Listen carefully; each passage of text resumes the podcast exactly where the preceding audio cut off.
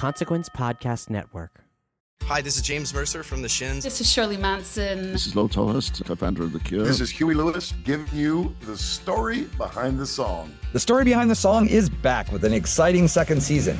We peel back the layers on music's most iconic hits with legendary artists like The Killers, Heart, The B-52s, Violent Femmes, Jewel, Huey Lewis, Modern English, and more. To keep the music flowing, we'll be sprinkling in classic episodes from our archives between each new one. So check out the story behind the song wherever you get your podcast. Hello, Opus listener. This is Mijan Zulu, lead podcast producer at Consequence. I'm here today in celebration of the 50th anniversary of hip hop. To celebrate, we're opening up the Opus podcast archives to re release seasons focused on some of history's most legendary rap albums. First up, we are going to revisit Fugees' classic The Score, which comes in at number 15 on Consequence's list of the 50 greatest hip hop albums of all time. You can see the full list at Consequence, and there'll be loads of artist interviews, essays, and more coming out throughout the month. So make sure to check it all out at consequence.net. You can also snag some of our exclusive hip hop merch at the Consequence shop. You can find that at shop.consequence.net. And here on the Opus, we're going to keep the party going as we'll be re releasing episodes about Cypress Hill's self titled record. So make sure to check back here every Wednesday and Friday for fresh episodes from the archives. Now, let's dive into Fugees' The Score and a happy hip hop 50th. The basement of my house is a really productive space. My husband's a carpenter, and he uses that space down there as a workshop. It used to be, when we first moved in, a practice space for the bands I was in, but since my husband is a much better carpenter than I am a musician, it makes way more sense for him to spread out and work down there. It's one of the reasons we live here. A basement workshop where he can create things at his own pace and in the exact way he wants without having to leave at the end of the day and clock out or worry about a co tenant messing with his stuff or pay someone else for the space was massively important to him and to us. We're lucky to have it, and it gets used every single day. And I'll tell you what, having an unemployed carpenter in the house during a pandemic means this place looks amazing. And it really makes a difference in what work comes out of a person when they're truly comfortable in the space they create. The place of a thing matters. A location can inspire. The where of creation can be just as important as the who and the what. When we're talking about the Fugees' album, The Score, which we are, I think we also need to talk about where this album was made. The score has sold roughly 22 million copies worldwide, and it's one of the best selling hip hop albums of all time. And it was made in a basement in New Jersey. In this episode of The Opus, we're headed down to the Booga basement.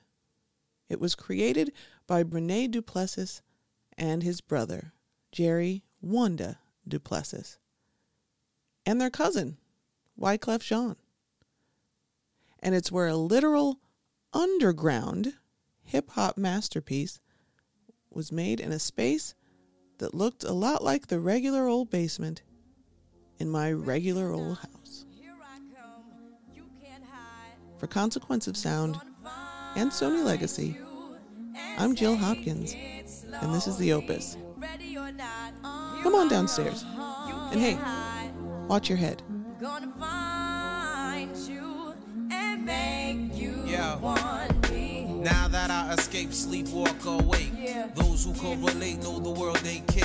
Jail bars ain't golden gates. Those who fake, they break. When they meet their 400 pound mate, if I could rule the world, everyone would have a gun in the ghetto, of course, when get the up and on their horse. Welcome, to Jill. Welcome to the Booga Basement. Yeah. I did Wonderland, Jerry Wonda, Platinum Sound Score.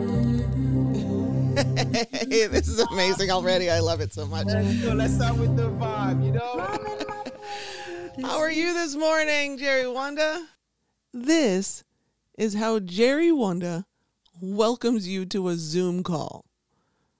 When his screen popped up on my screen to start our interview, he had a full keyboard and soundboard in front of him and a bass guitar just off to his right side. He also had some amazing colored disco lights going, even though it was the middle of the afternoon. In full disclosure, it made my entire day. It was warm, it was fun, and so was he. Now, if that's how Jerry Wonda welcomes a stranger over the internet into an interview, how welcome must the Fugees have felt in the Booga basement? Jerry's cousins, Wyclef and Pras, and their talented co MC Lauren, and their band. If they felt half as comfortable in their studio as I felt five minutes into a dang Zoom call, it's no wonder the score sounds so good. Now, basement is right there in the name. But in case you're picturing someplace with drywall and carpet and paint, let me relieve you of that thought.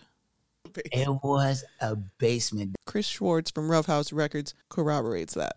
Picture a house that was built in like 1920 in a neighborhood. Yeah, it was a basement. Like a basement basement, you know, like dusky or musky, you know, like dark, you know, had like the grimy, like, you know, uh well windows and everything. Yeah. And uh, you know, the ceiling was literally like that far from your head. And yeah, and they put this big console in there and yeah, it was uh it was uh it was a basement. Well, that's fine, right? A regular basement is fine. You can be yourself in a casual space like that. And it doesn't matter what the room is like if the vibe is right and everyone's doing their jobs. And this particular basement came from a place of love. Like for real. Because it was a family affair.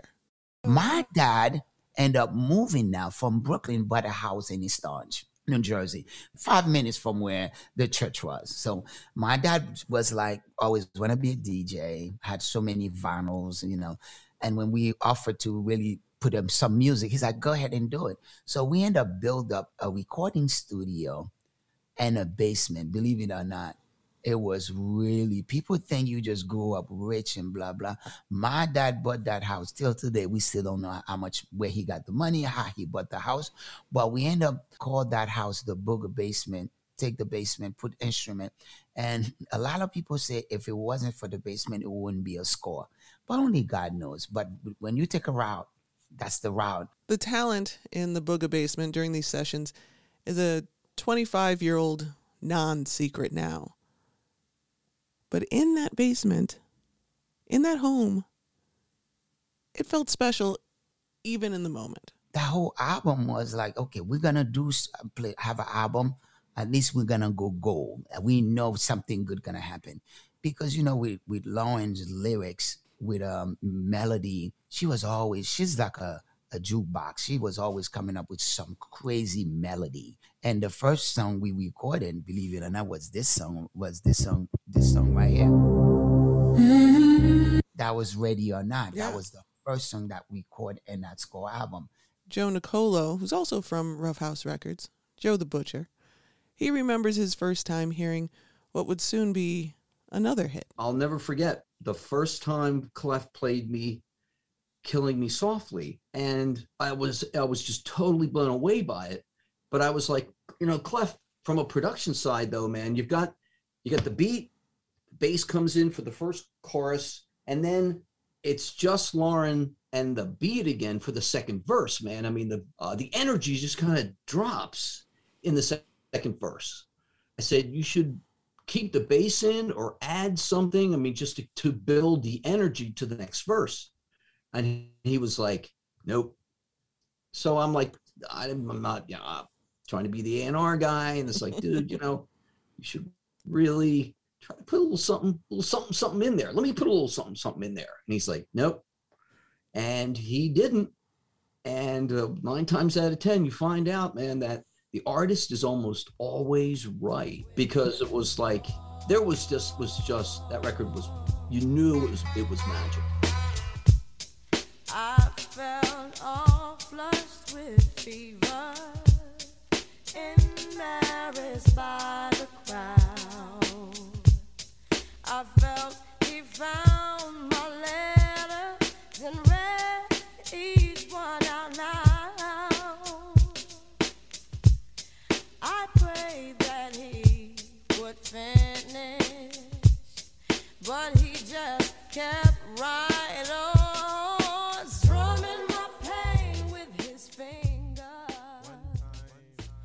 In the mid 1990s, while the Fugees were making history in a basement in New Jersey, a different group of future superstars were changing the game in their own way, in their own basement. And this time, it's in Atlanta, Georgia. I couldn't go through all this basement talk without bringing up the dungeon. It was a cramped, musky crawl space underneath Rico Wade's mother's house, where he and his production team, Organized Noise, would create the space for Big Boi and Andre 3000 to dedicate themselves to putting Atlanta hip hop on the map. OutKast would shape Southern playalistic Cadillac music in that damp room, in that humid city, and that brings us back to the where being just as important as the whys, the whos, and whats. If an album can have a drawl, and I don't mean if rappers can have a drawl, of course, rappers have accents, and of course, that lends itself to the unique sound of Southern hip hop. But if an album can have a drawl, this album definitely has one. You can feel the dust and the heat of the dungeon come through in that first OutKast album. Big Boi and Andre's vocals and references have remained very much Atlanta throughout their careers, but the very specific layer of grime on Southern Playalistic just doesn't really exist on their subsequent records that never saw the lack of light of day of the dungeon. And just like Andre and Big Boi, Wyclef, Lauren, and Pras would go on to record in world class studios after the score, and the Booga Basement would eventually grow out from underneath Jerry and Renee Duplessis's parents' house. But the finished works that came out of that unfinished basement have their own layer of grime, too.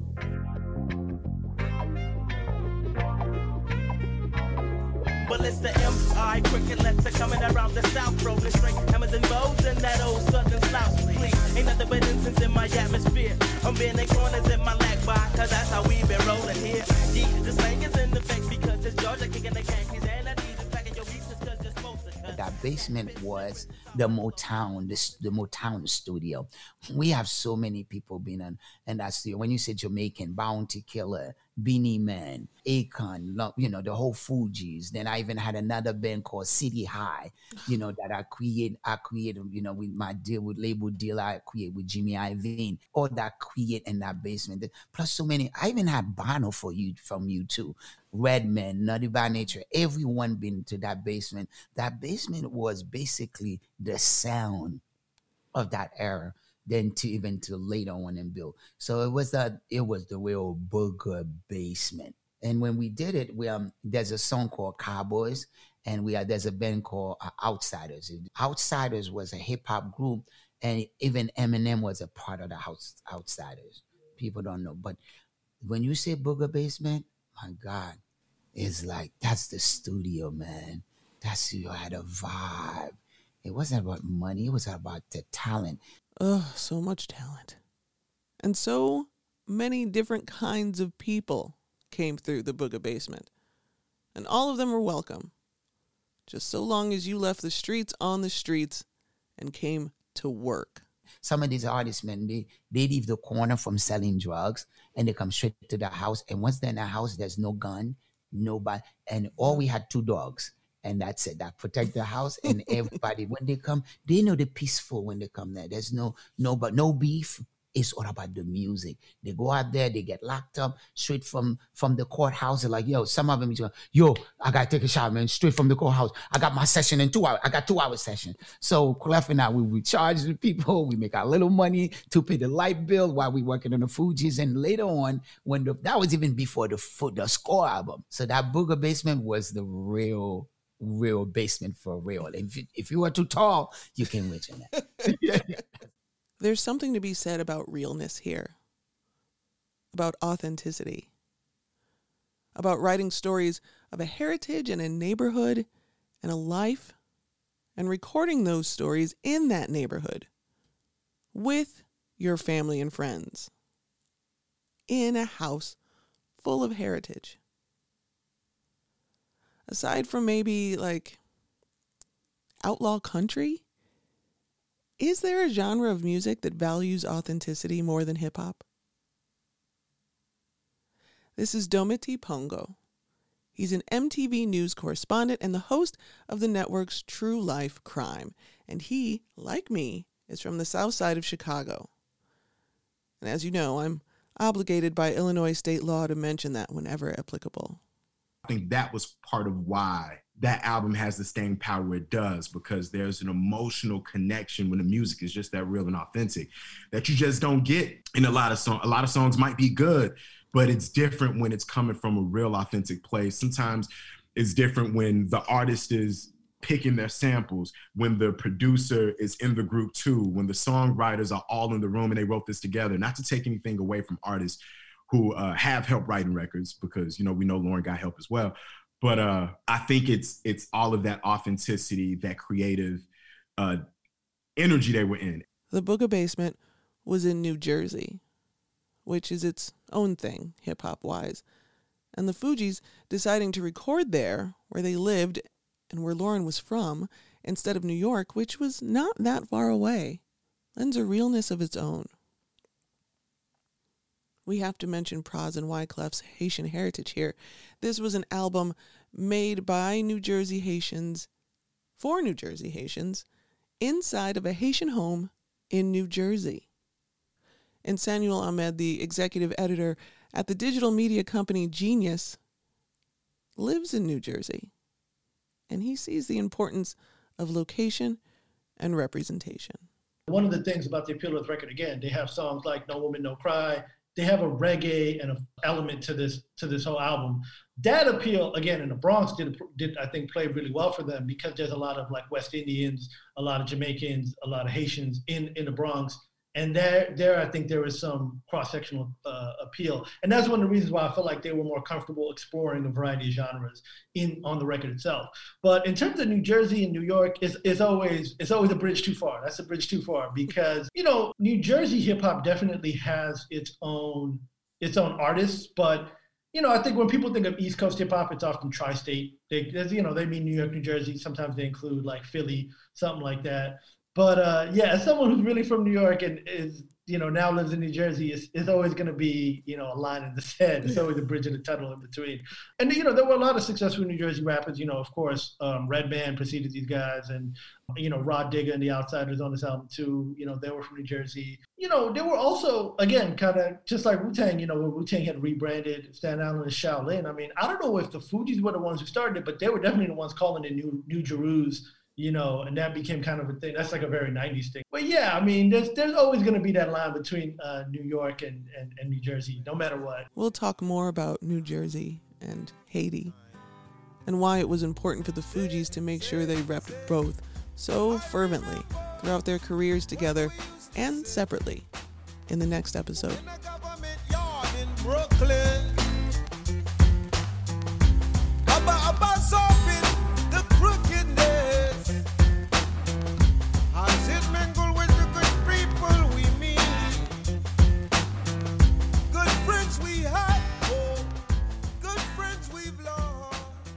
The Fugees recorded the score between June and November of 1995. That's the better part of a summer and fall spent in a dark, cramped basement, hanging out with their cousins, making noise, and playing with electronic devices. If you heard that about a group of kids, you'd make them go outside and not come back till the streetlights were on. But since we're talking about the Fugees, it's okay because it all worked out. The Booga Basement is still going. It's fairly recently completed a renovation and it's relocated to an actual building in Bloomfield, New Jersey. As for Jerry Wonda, Jerry Wonda is everywhere. I am in Minneapolis right now, Edina, uh, but um, I fly. I go back and forth, and um, in New York, uh, my studio, Platinum Sounds, is in Times Square, and I do have the Wonderland in New Jersey. Mm-hmm. Between New New Jersey, New York, and Minnesota. Sometimes I do it in one day. And like I said, the score has sold 22 million copies. Not bad for a, a basement recording.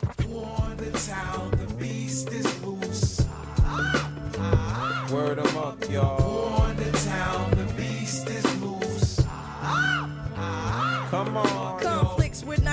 Illegal sales districts, handpicked lunatics, keep politicians rich, heretics, push narcotics and miss this risks and frisks. Cool clicks, throw bricks, but seldom get targets. Private dicks sell hits like porno flicks do chicks. The six Before I go, I'd like to let you know some more about the Booga Basement. I like to know why people name things the way they do. The dungeon's name seems obvious.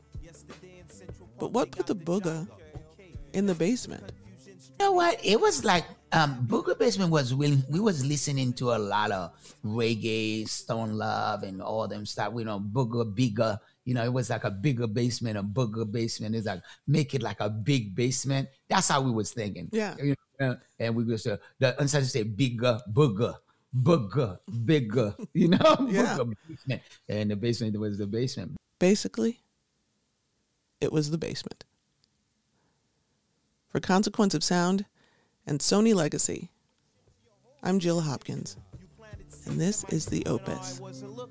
I'll see you next time. License registration. Where the fuck do I work? What the fuck is my occupation? Well, I'm an MC. I'm down with the Fugees mother Mary. Caught a flashback like Rodney. Now the cops got lolly. The subconscious psychology that you use against me. If I lose control, will send me to the penitentiary. Such as Alcatraz and shot up like El Haj Malik Shabazz. Hot class get bypassed when my ass gets harassed. And the fuzz treat Pras like they manhood never was. And if you too powerful, you get bugged like Peter Tosh and Marley was. And my word does nothing against the feds, so my eyes stay red as I chase crazy ball heads. Word up. On the town, the beast is loose.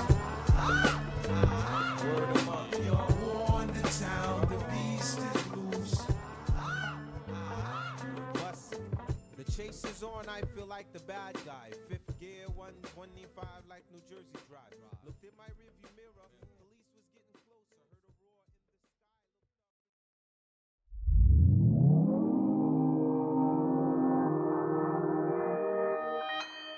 Consequence Podcast Network. Hi, I'm Danny Elfman. This is Shirley Manson. This is Debbie Harry. This is Chris Steiner Blondie. This is Roland Orzabal from Tears for Fears. This is Billy Idol. This is Alex Ebert, aka Edward Sharpe, giving the story behind the song. Hi, this is Peter Chotti, host of The Story Behind the Song. Each month I speak to some of music's biggest artists to get the inside stories behind their most lasting and iconic songs. Join me for new episodes on the third Monday of every month on The Story Behind the Song from the Consequence Podcast Network, available wherever you get your podcasts.